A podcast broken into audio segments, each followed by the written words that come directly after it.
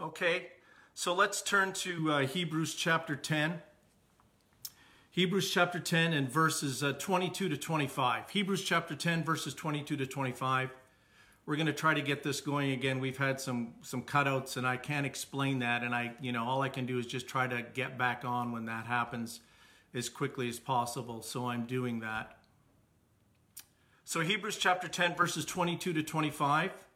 And uh, I, I want to speak to you today from a passage of scripture that perhaps just seems uh, a little unusual, a little strange, and that you would think that this would probably be the last thing that I would preach on.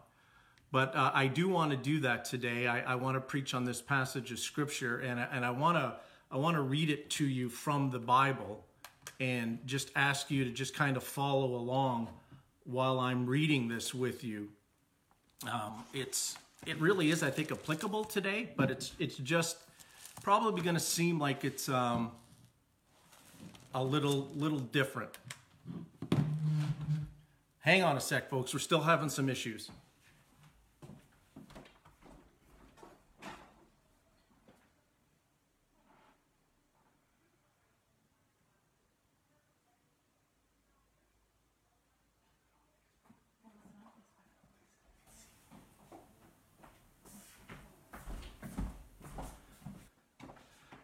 Did we fix it?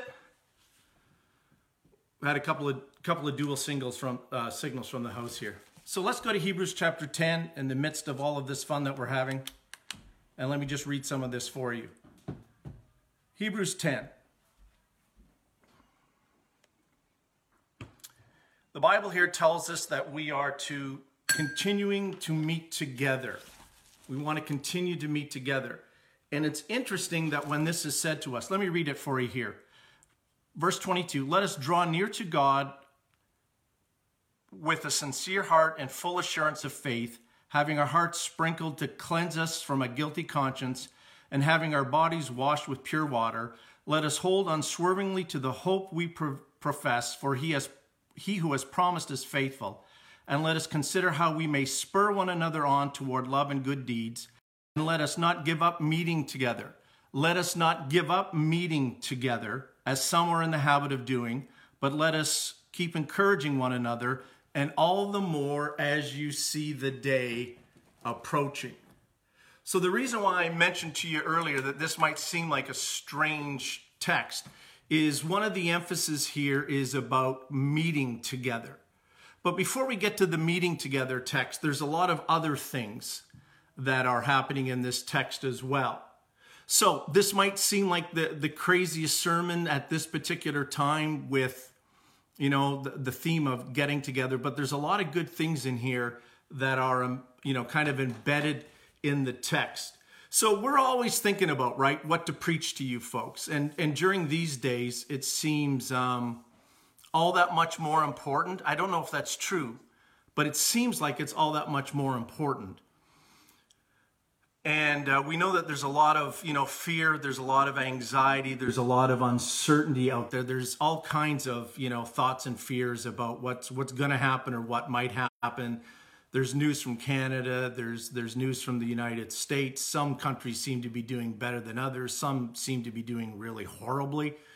You know we're close to detroit. We know that detroit's a hot spot. We have some of our own saints working in conditions over there that are really challenging really really difficult, and we continue to pray for them. Um, but in the overall picture, you know, one of the things that I'm really concerned about is, you know, not only is how how is the church doing now, but how are we going to be doing when we come through this? How together are we going to be when we come through this? And um, you know, there's a lot of unknowns about that, but I think what the, there's a couple of keys to that the, the first key to that is just taking care of yourself. And then the second key to that is, is how we take care of one another. And the challenge about taking care of one another uh, when we can't physically meet is that we somehow feel that we are we are restricted in meeting together or taking care of one another if we can't physically meet. So let me just offer some some pastoral perspectives on this If you're looking at the clock in how many times we physically get together at church, that's 10:30 on Sunday till noon. If you're in a small group, that's a couple of seasons of the year for a few hours a week. Um, if you're in a Bible study, that might be another hour and a half. My point is this, without you know adding it up on a calculator. My, my point is this: is that we really don't spend as much time physically together as you might think. And even when we are meeting physically together, we aren't necessarily as interactive as as we could be or should be. And maybe we're learning some lessons about that. But we're not really that much together physically. Now, where where it does hurt us a little bit, I think, is the ability to get together, you know, beyond the church services, beyond the gatherings, beyond the meetings, those kinds of things, right? Where right now that we can't do that. But some of you have been doing online devotions with your friends, or you've been doing phone calls with your friends, anyways. And so you've been accustomed to working through these things even before this became a thing. That you knew you, you couldn't always be together, but you would phone one another or you would have some kind of way of, of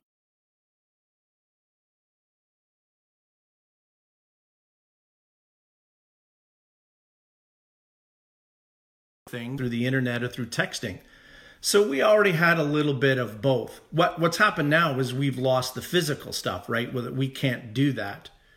But does that mean that the scripture isn't truth or isn't speaking to us? And I think the answer to that is well, absolutely not. These words found in Hebrews 10 are just as true today as they were 3 months ago, as they were 2000 years ago. And, and here's some of the things that it talks about, some of the things that we need to, to just kind of emphasize as we're journeying together. And let me just take you through some of this. Uh, first of all, in, in, in Hebrews 10, it says this in verse 22 Let us draw near to God with a sincere heart and full assurance of faith. So, the first thing it's telling us, even in this day where we're not physically together, that there's still the responsibility for us to draw near to God. Let's continue to draw near to God. You can't, quote, go to church, but there's nothing stopping you or me from drawing near to God. You still have the Bible. You still have an opportunity to listen to Christian music. You, you still have the opportunity to pray. These days of online connectedness, there are more opportunities to, to fill your heart and soul with good things uh, you know, from God's word, from preaching, from teaching, all of these things. I mean, there's more than there ever was. There is no reason these days why we can't draw near to God. We may not be able to go to a physical building, but there's nothing stopping us from drawing near to God. Now, I know going to the, the physical building, and I know that uh, being able to, you know, interact with one another is great and it and it gives us something in our heart. It fills up our heart really, really well. And I understand that. There are gifts of the Spirit that obviously function better when the body is there.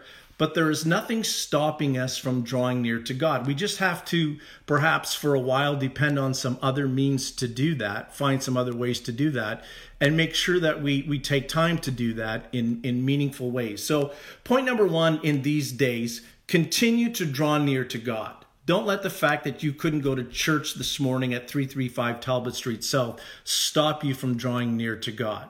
And one of the things we're doing right now, right, is is just gathering online together even with all of the technical difficulties.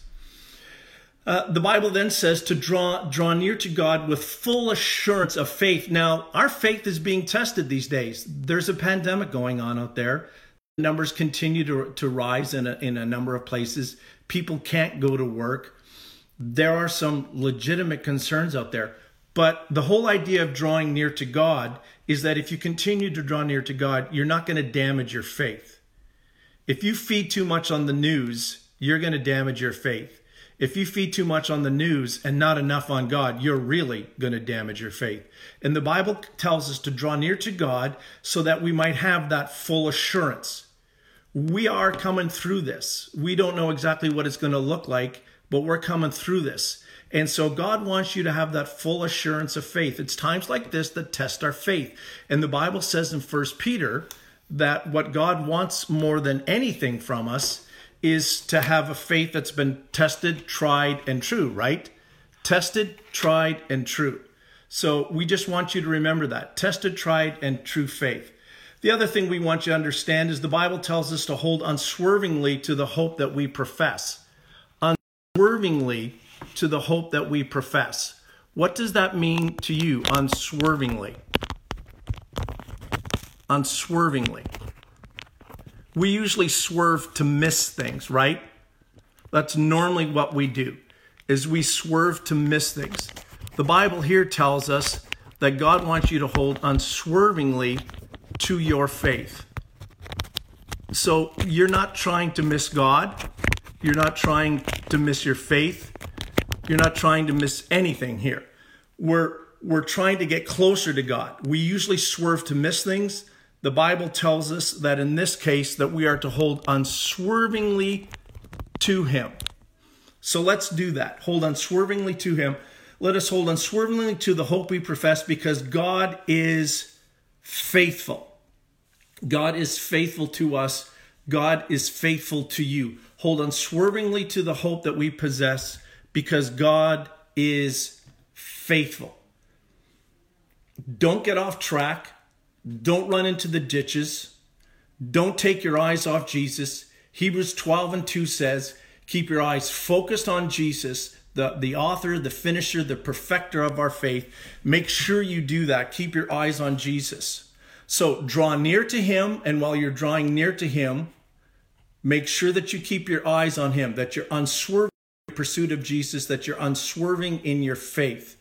The third thing it tells us, and this is where we're getting closer to the getting together stuff, is, is that you think about how you can spur or encourage one another on to love and good deeds. Now, I'm not a horse, careful there. Careful. I'm not a horse. I don't think I would want spurs into my side. But the whole idea of somebody that rides a horse and puts spurs into the side of the horse is to get it moving. And so the Bible here uses, you know, that metaphor, that analogy to tell us like let's let's make sure all of us keep moving and encouraging one another in our faith. So in these days of not being hooked up, not being connected uh, physically, we can do that right through a telephone. We can do that through a mail through a card. We can do that through an email. We can do that online, Facebook. But let's figure out ways to encourage one another, to spur one another on in the Lord. Now, it's to gently spur, right? This isn't like taking a nine inch knife and sticking it in somebody's side. This is about gently spurring and encouraging one another so that we continue to move on in the faith. And then this is the one that I really want to focus on. Fourth, what can we do in these days where it feels like we're disconnected?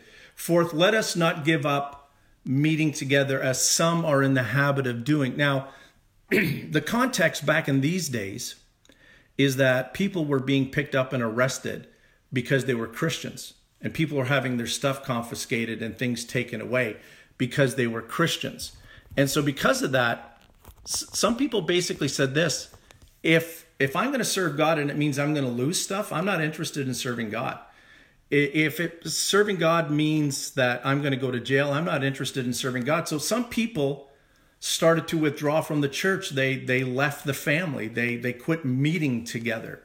So we've been forced to quit meeting together, but actually, technology that we used to criticize, and we used to say that Facebook desocialized people because we were, you know, uh, just typing to one another or commenting or liking. Right now, we're looking to uh, technology as being a real help and a blessing. And so we're all trying to leverage this so that we can reach others. And so let's keep meeting together, whether it's Facebook Live or it's the website or it's a card or a letter or a phone call. Not everybody is online, not everybody is connected, but let's keep connecting. Now, let me challenge you in this area. Don't just connect with your friends. As, as a church, how are we going to do as we're coming through this as a church? How, how are we going to handle and manage all of this as, uh, as we're weeks physically separated? Well, if we take care of ourselves, if we keep drawing near, if we keep our eyes on Jesus, if we hold unswervingly to the faith that we have, if we gently encourage one another, And if we continue to meet together, then we'll be in good shape. But but not just with your friends, but maybe somebody in the church family that you can think about that maybe's not online that you could call or send a card. But I would really recommend you call. Nothing like hearing people's voices. Um, and how about somebody that maybe isn't a Christ follower right now, but they got questions? You've been maybe talking with them in some way, some capacity, maybe before or during this pandemic, and they've always had faith questions and they've always kind of nibbled at the edges, but they got real questions now like what's going to happen to our world? What's going to happen to our planet? So connect with them too. This is a, an opportunity where people are open. Uh, three months from now, people may not be as open. They come through this and they go, whew, we made it. And everybody tries to get back on, right, to their, their old way of living. But I would encourage you not just to take care of your friends in the church or your family, but that perhaps, again, I'm going to use the word outlier. It's not real friendly, but outlier, somebody in the church that you know that's not plugged in as much, and that you would just say, hey, you know what, I don't even know you that well, but I also know that maybe you're not hooked up to technology, and I just wanted to call and say, How are you? How are you doing? How can I be a blessing to you? And then to that unsafe person, that one that's maybe uh, you know curious about the things of God, but but never really got into Jesus uh, because they thought the world was safe. But now the world doesn't feel so safe. And what you and I can do is point people to Christ. If if we draw near to God if we keep our eyes on Jesus, if we hold unswervingly to our faith, if we come in full assurance, if we gently encourage one another, we can be a real encouragement not only to those of faith, but to those that, as I've used the phrase, are nibbling at the edges, that they would be drawn into. Folks, this is an opportunity. in many ways, this is the most horrible thing that's happened to many of us in our lifetime. This physical distancing, the death toll of those infected. It's the most miserable thing that's ever happened to us. And we're not even on the front lines. I can't imagine our frontline workers. But in a strange way, it's also the best opportunity the church has had in maybe decades, where people really are wondering about life today, life tomorrow, their future. They are worried. And it's not like I want to take advantage of people's fears, but we have an answer. His name is Jesus. We have a faith. So let's show them a faith that is unswerving. Let's show them a faith that doesn't run into the ditches. Let's show them a faith that's strong in the Lord. Uh, it's it's not made up. It's it's not fake. We're not just giving ourselves a rah rah, but there's tangible things in our lives. Um, we have all kinds of people calling the mental health lines. All kinds of people filled with fear and anxiety. The church has an answer. I mean, thank God for everybody that's on the phone trying to talk people through this stuff. But we have Jesus. We have something far better than just, you know, learn to calm yourself down, learn a mantra, uh, keep a schedule, uh, those kinds of things. As helpful as some of those things are in practical ways, we have a Christ who says, Don't be anxious about anything, but everything by prayer and petition with thanksgiving present your request to God, and the peace of God that transcends all understanding, and the peace of God that transcends all understanding will guard your hearts and minds in Christ Jesus. I just can't come back to that enough. We have Christ, we have a hope in Christ. And this hope isn't just like, again, I've mentioned to you in the past that I bought a lottery ticket and I hope my numbers come in. This hope is firmly established in Jesus Christ in his death, burial, and resurrection. He rose from the grave. He has conquered sin, death, and the grave. He has conquered sickness. He has conquered illness. He has conquered even the foolishness of humankind. And we have that Christ to point people to, who isn't just going to be here for us in the short term, but is going to be here for us in the long term as well. In the midst of the crisis, when we come through the crisis, whatever next crisis there might be, and hopefully nothing like what we've been dealing with now. But for now and tomorrow and forever, we have Jesus Christ.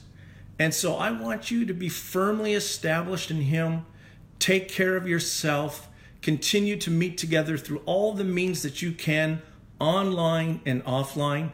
Think not only of those that are well known to you, but think of some of those in the church family that maybe aren't known to you. And if you're saying, hey, Pastor, I'd like to call somebody, but I don't have a number. Guess who has the number? I can almost guarantee you that I have the number or I know somebody that has the number of the person that you want to call. And you can just, you know, look me up as as Pastor Adam said, you can check our numbers. Obviously, we don't throw those out on Facebook live, but you can, you know, you can let us know and we'll get those numbers for you. But there's certainly, you know, just opportunities here for us to take care of one another and even those that maybe you don't know that well. But don't forget those in the community that are concerned and worried and fearful and don't know Jesus. You be Jesus to them. You pray for them. You encourage them. You send them Christian material, things that focus on Christ and his faithfulness and his lordship over all of the things that are going on these days. Let's be that church that we're continuing to meet together, we're continuing to take care of each other, but we also understand that the church is even some of the people that I don't know that well that call Essex Gospel their home, and that we want to expand our church into the community because we know others are watching, we know others that are listening, we know that others are concerned, and we don't want to be a church that just takes care of ourselves. We, we don't want to be that church that it's just about us and and you know pardon my words here and the heck with the rest of the community. You drive up and down the streets of essex or your town bell river leamington kingsville wherever you are and i mean it's amazing how barren it is at certain times of the day. People are feeling locked up and cooped up. There's a lot of anxiety in these homes. Jesus christ is the answer.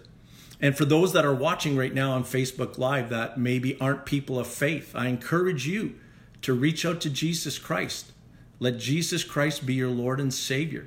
Connect with us at our church if you'd like, www.essexgospel.com. There's all kinds of material there that you can reach out to, means of contacting us, means whereby we can contact you and point you to Christ so that you will know Jesus Christ as your Lord and Savior. You'll know the forgiveness of sins. You'll know that there is a God and a Lord that's going to take care of you. And you know that there's a church family that wants to get to know you. And we can begin that online and continue it down the road as things improve in our country and our area. So let me pray for you now. I know our time's just about up. I want to pray for you. Pastor Adam mentioned that there's all kinds of different ways to reach out to the church. Make sure you do that. I just want to highlight one little thing before we go, before we pray. Don't forget our missions partners. Our missions giving is dependent upon your giving and supporting of the church. I know that the church has a number of needs, but we don't want you to forget our missions partners. Uh, the Williams family, Servants Heart, and the DR, and of course, Dale and Carolyn Rattan and Schools of Hope in Honduras. Can I pray for you?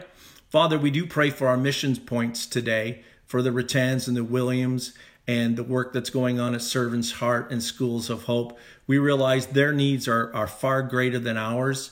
The kids' needs are far greater than ours. The family needs are far greater than ours. So while we're kind of taking care of ourselves, help us not to forget those that we've partnered with. That that's part of our our work. It's an extension of Essex Gospel, and we want to be a blessing to them. I pray for those in the community that don't know Christ as the Lord and Savior, that this will be a means where we can point people to Jesus, not just to Essex Gospel, but more importantly to Jesus, and uh, that they'll make a decision to follow Christ and make Jesus their Lord and their Savior. And I pray for the church family, Lord, that we'll take care of one another, that we'll understand that we have an opportunity to influence, to encourage, to spur one another on, and that we can continue to meet together even though we're not physically together, if we'll just take the time and make the effort. So, God, I just on everyone today. Great to be with everyone. Bless the church family in Jesus' name. Amen.